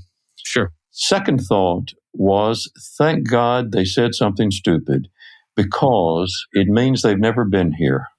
Yeah. yeah true. Had they had they experienced it, had, had, had they been through a parallel experience, You're they right. wouldn't they would have known better. So thank goodness they've never been here, and and I thank them for stepping up and did not comment on the uh, on the brilliance of the comment. Yeah. I, I have a third response, Yes. but it's probably not appropriate. So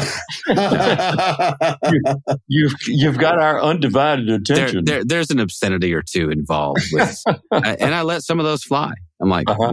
you know, because it, you know, I'm like, seriously, like you need to get the hell out of my room.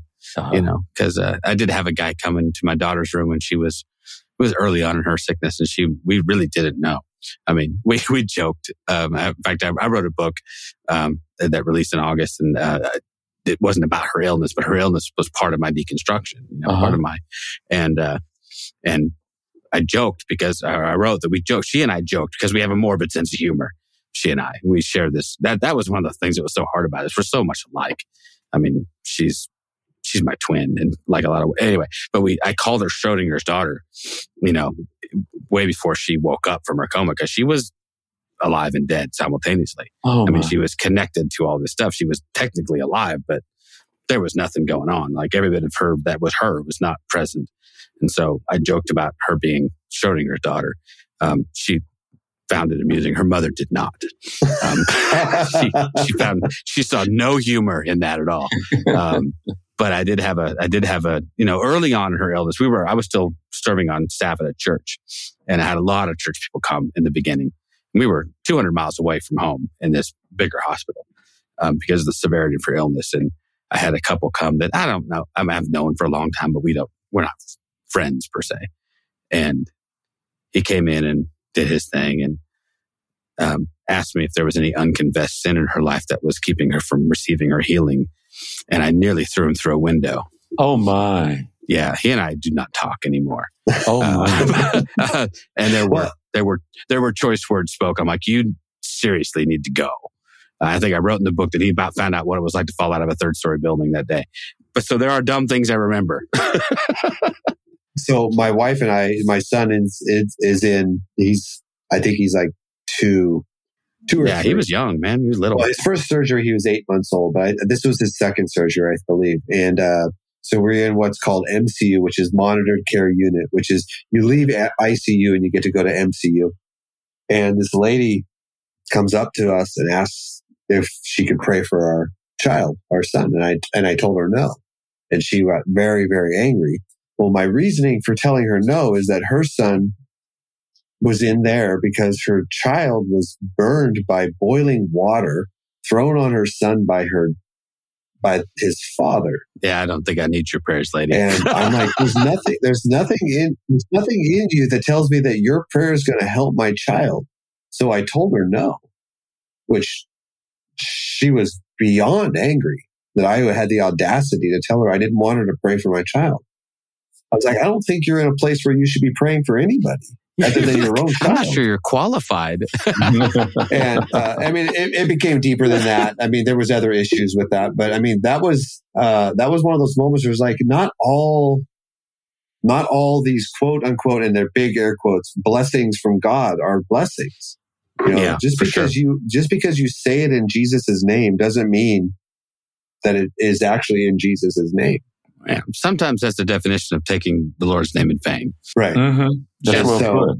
Uh, and so That's well it was put. the first time I like openly stood up against someone who was a, again, huge air quotes, proclaimed Christian who wanted to pray for my child. And I've, you know, in the past, I'd be like, oh, okay. Yeah, that seems like something that might help. But this time I was like, no, I don't, I don't see where what you are offering is of any help. Yeah, right. No, I get Uh, that. go, go to your child, help your child. hmm I'll help my child. The, the, the, what what we are talking about are the mistakes that are made, the missteps, and wh- wh- whereas what we were saying a moment ago, what is grounded and anchored in as, as, as true and valuable is for the person who is mourning, the person who is struggling, to be heard and understood. That's the key for them to be heard and understood. Therefore, a connection is made. Two or three are, have been gathered. A connection is made that is is supportive and healing. It, it was. let, let, me share a quick story. The the, the um, back in my days, I, I also uh, uh, was in the parish uh, ministry back in the seventies. I graduated from seminary in seventy two, and the rest of most of the rest of the seventies, I was uh, in the parish ministry. Then I went back to graduate school and pastoral counseling. And you know, there would be those times we we all know about this that someone would come to me and say, "Can you do my say my dad's funeral?" My dad lives in another town. He doesn't have a pastor or they don't go to church. Would you do the funeral? Of course, I'd be glad to. And so what I would tell them to do is what I think most, all of us pastors would is then at 630 tomorrow, uh, uh, afternoon, get all of your siblings and your mom together in your den and I want to sit down and I want you to, to bring to me the stories about your father about his life, bring the adjectives that would describe him and the stories that uh, that would describe him, and let's talk about it. So we would meet for an hour and a half, and they would tell me all the stories about their dad who had just died, so I could could compile those into uh, into the service the next day, the memorial service the next day, and we would have we would do that for my sake so we could so I could get all those great stories. And then the next day we would have the memorial service. And after the memorial service, they would do the obligatory attaboys about I'd done a good job in the service, et cetera, et cetera. And then they would pause. And then without ceasing, they would say, you have no idea how important it was to us to get together yesterday. And they got to tell their stories. They got to talk about their father and their husband. They got to talk about, in, in some cases, their pain, but mainly they got to remember him because what they were doing is they, they were putting their, their uh, photo album together of his life. And that was when I first learned the importance of them being heard and understood that that that was that was just I lucked into it, but it was transformational for them to have a context that someone was saying, "Tell me about it," and and then I learned, oh, okay, now I see the value, and so then I do that just as the two of you do in individual relationships. I just know that, that it, it is transforming, transformative in its uh, in, how healing that can be. Well, and, and sadly, I think we've all been to services where we listen to whoever is doing the service, and they did not do that. Mm, mm-hmm. I, have been to services of family, friends, or relatives. And I'm like, that's not at all the person you that's just completely made up. I don't know what uh-huh. you're uh-huh. someone someone gave you some idea of who this person is. I don't know who I don't know who we're listening to about right now, but that's not who I know. Right. I'd rather so, hear you say, you know, this guy was a real son of a bitch than, than, tell me a yeah. bunch of lies about him.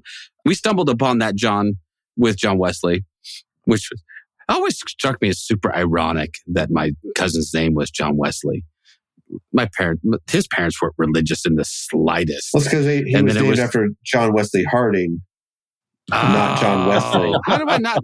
I did it.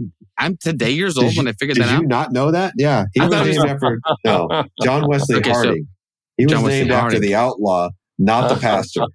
oh, well, that that explains a a whole hell of a lot. that that tells me all. How do I not know that? Holy crap! I don't know. Okay. I don't but know. regardless, we when when we did gather for John West, I, and I, and here's what's cool, Ron. I think a lot of what you touch on in this book, I think some of us have stumbled on accidentally. You know, and and I think your book puts words to that and goes, okay, put, maybe puts a little structure to it. But we we happened upon that because we all hung around, you know, in the day or two before his memorial and all the cousins gathered and all the family gathered. And what did we do? we, we, there was, I mean, mostly it was, we just told a bunch of stories. We laughed, we cried, we drank.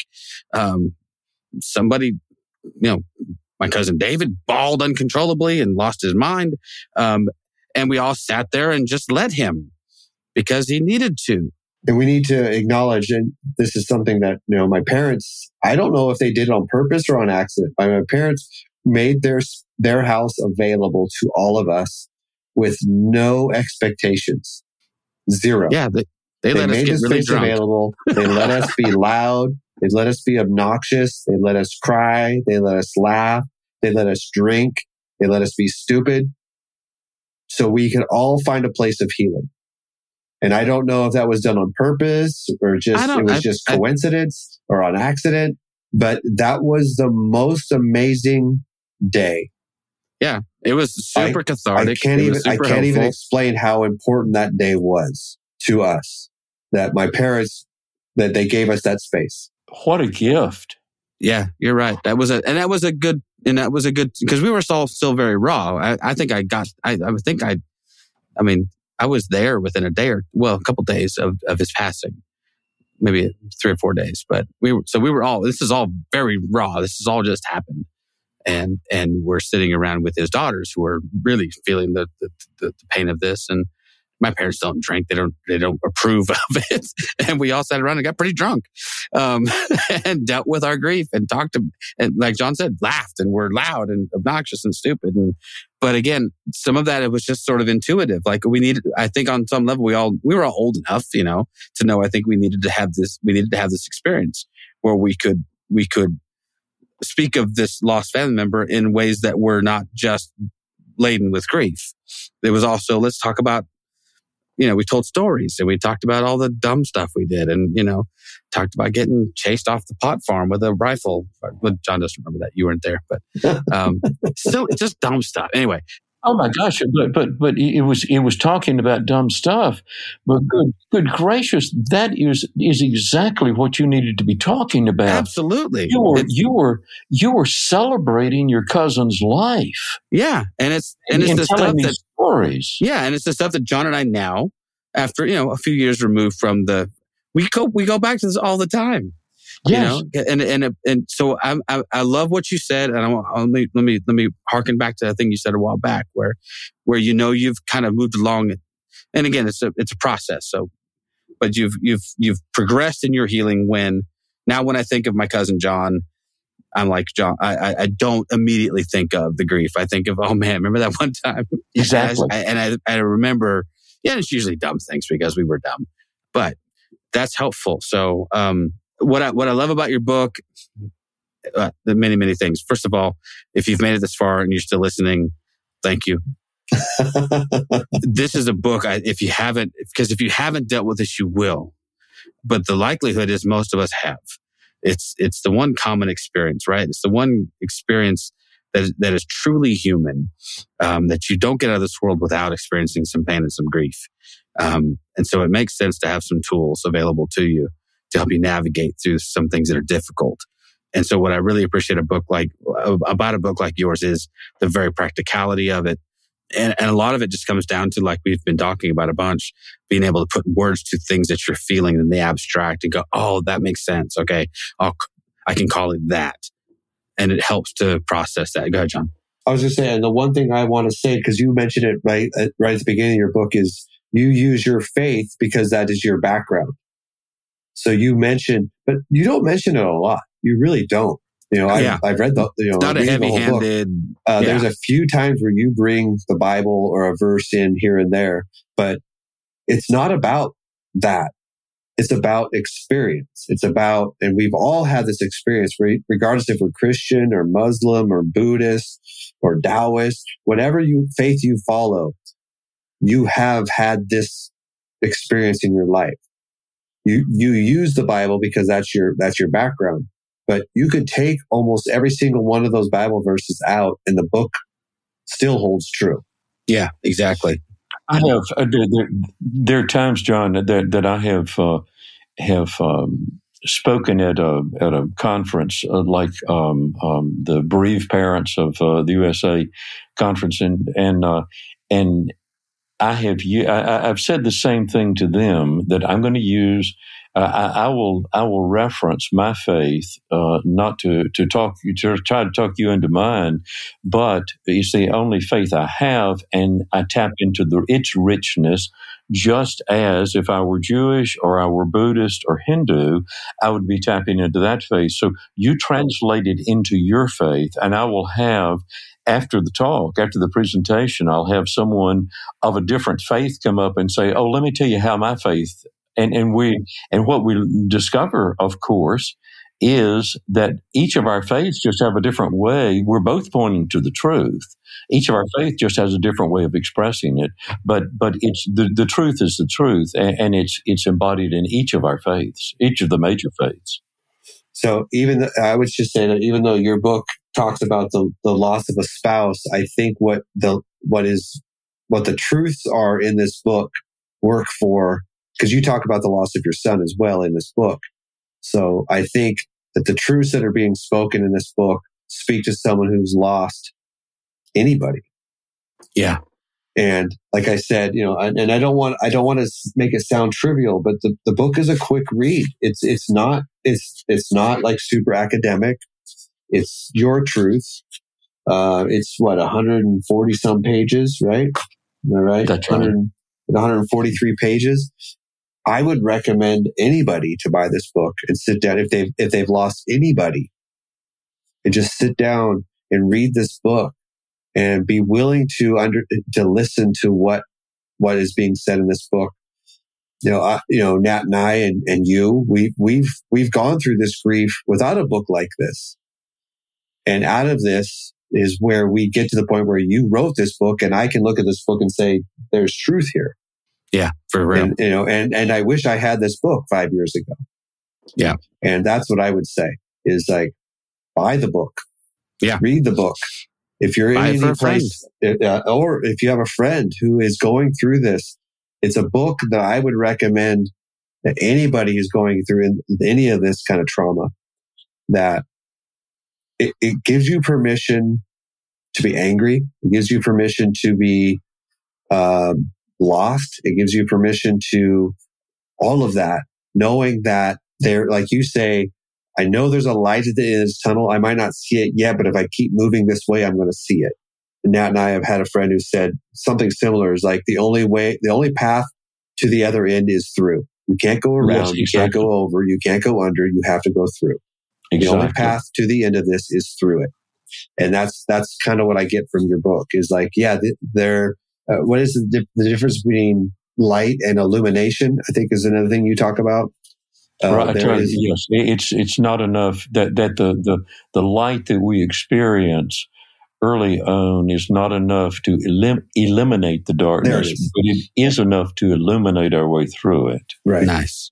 Yeah. And that, and I, I really, I think that's, that's, that is this book in a nutshell. It really is, is this idea of illuminating your path. Yeah, To get exactly. through, uh, to get through the grief, to get through the anger, to get through the other side where yes, grief's not going away. Mourning's not going away, but the way you react to it and the way it connects to you and the person that you've lost, uh, becomes healthier and more whole. I mean, I, I like Nat and I have talked about, and you've talked about your wife. We have, we have memories and we're going to hold on to those memories and those memories become more cherished Exactly. and more beautiful because I'm not living in a, in a world of what if I'm living in a world of I got to be with them for that long. And I have all these memories with them as opposed to, you know, I could, I could live a whole life of like what ifs, but who, who, who benefits from that? Nobody benefits from that, but I can benefit from, but yeah, I had, I had 50 years with him and you had 50 years with your wife. And look at all the memories we made. And let's let's remember those.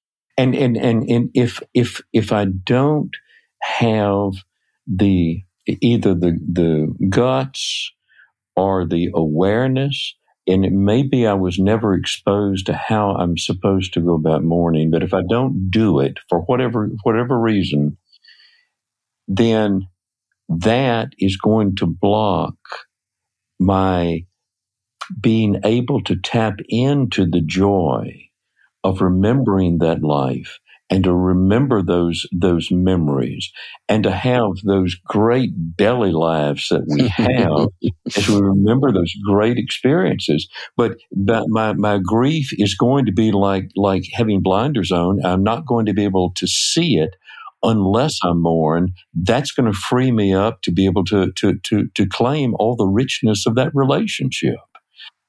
But I've got to have the guts to do it one of the things that you know and we'll start to wind down. I think it's this has been great by the way but this is one of the things that i believe and i go you know um, not not to harp on religion but this is the, one of those things that like christianity doesn't do well versus like my say my jewish friends who have a very seems like a robust sense of how to lament and how to mourn. And there's a process that's set out. No one ex- no one expects you to just be okay you know, the next day and go back to work. No, you're supposed to cover the mirrors in your house, man. You're supposed to wear black for a period of time. You're supposed to, you're in mourning.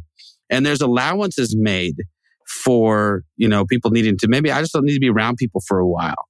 And in my circles growing up, it was, again, either implied or, or, or, or, or not, but it was, you know, there was a rush to get over it you know, in a rush to get on with, with whatever was next. And I don't think it's healthy. You know, I, I, I don't think, I know it's not healthy. So, um, maybe that's something we, you know, as I go through, like say the Jewish scriptures, and there's an entire book called Lamentations where like, like we're encouraged to voice out loud all the ways in which God has disappointed us. And that's fine. like God can take it. It's okay. Like I feel like uh, George Costanza at Festivus time. Yeah, I got a lot of problems with you, God. I want to air my grievances, but I was going to say this before I before I let you go. Um, there are podcast interviews we have scheduled that I like super look forward to, and there are some that I'm like, I don't even know what to expect. And yours is on the I don't know what to expect. I, and I was I have been so thoroughly um, surprised by how how what what an awesome experience this was. Uh, this one has taken me by surprise. Um, I wasn't sure how, you know, again, I wasn't sure how it would go. And wow, what a what a lovely conversation. What a what a what a great time. And you're a I just think you're an, an incredible ambassador for for what you're what you write about and what you what I think you're going to help a lot of people. That's what I think. Um, so I'm appreciative for that this has been such a rich experience to to get with the two of you. I, first of all, I thoroughly enjoy you both, and and I uh, uh, have so much respect for what you're doing and and the the depth with which you the, the personality with which you do it, but also the depth with which you do it. Uh, wow. This has been a, this you. has been a great uh, a great evening. Yeah, yeah. I agree, hundred percent. John, could have knocked me over with a feather, man. I'm like, we're gonna have a podcast and we're gonna talk about what? Yeah, really. Yeah, it, it's it's really been again. The, there's sometimes I'm just like, I just don't really know what to expect, and and, and I'm I'm usually pleasantly surprised because John books awesome guests, so that's just what John does. Um, but yeah, so may, may, I, uh, may I make one comment on, on what you were just course. saying? Yeah. before we before we wrap up, I find it it very interesting. So, so many people who are mourning. Um, when, as, as you were talking about the hurry to get over it and how the Jewish traditions are, are so rich in, in allowing people the time, one of the things that is so profoundly saddening to people, it just breaks their heart, is when they, they will say, uh, my community expects me to be over it by now. And one of the things that, that I always uh, think of and sometimes verbalize is that the origin of the word compassion, uh, pati, meant it had two meanings. One is to suffer with, and the other is to endure. And when I think of compassion, if I am at my compassionate best, in that empathetic sense, I'm going to suffer with them. I'm going to resonate with them. And if I am at my compassionate best, I'm not going to be in a hurry. I'm going to endure. I'm going to hang in there with them and, uh, and, and, and be patient with them because this healing takes a long time and it needs that support. One, at the end of the day, every single one of our experiences is unique. And so I can't prescribe exactly how you should process grief. You know, I, I know people who process grief way differently than me. And it would be wrong of me to, to sit there and say, well, no, no, no, no, no, that's not how you do that. Um, no, no, no. It's, it's a unique experience. We process this stuff at our own pace, first of all, right? I mean, if, if it takes you, it takes you how long it takes you. Um, and then, um, but in your own way as well. Some of us process with humor and we're maybe inappropriate and we make, and we make jokes. And, uh, um, but that's my process, John. So leave me alone. Hey, hey I'm, I'm, I'm, a, I'm a former firefighter. There's nothing yeah. more dark than well, the humor of firefighters getting together and joking about a call they were on.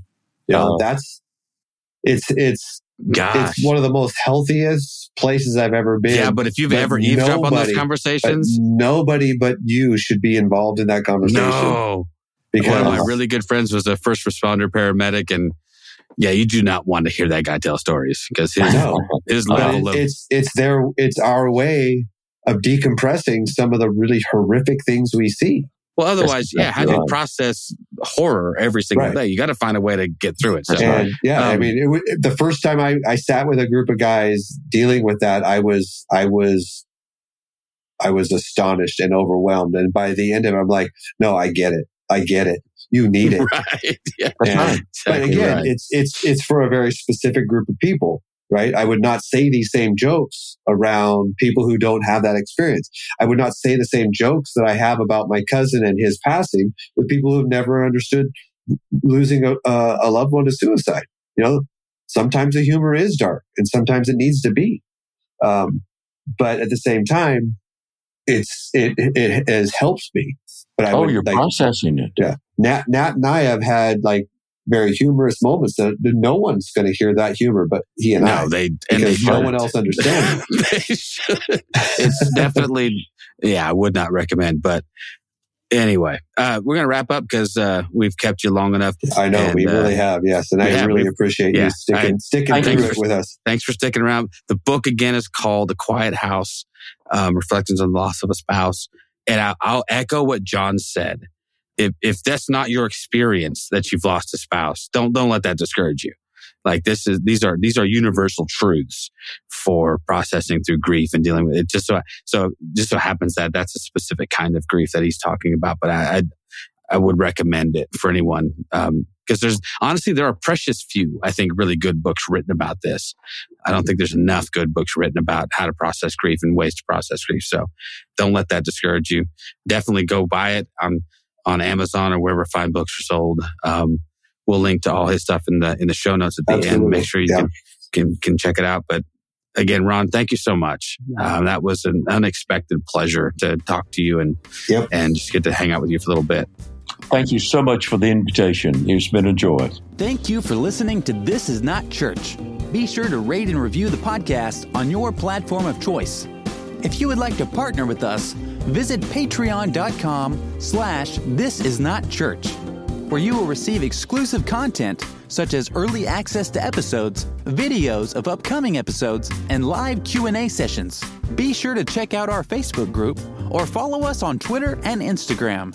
All the links are in the show notes. We'll be back soon with another episode.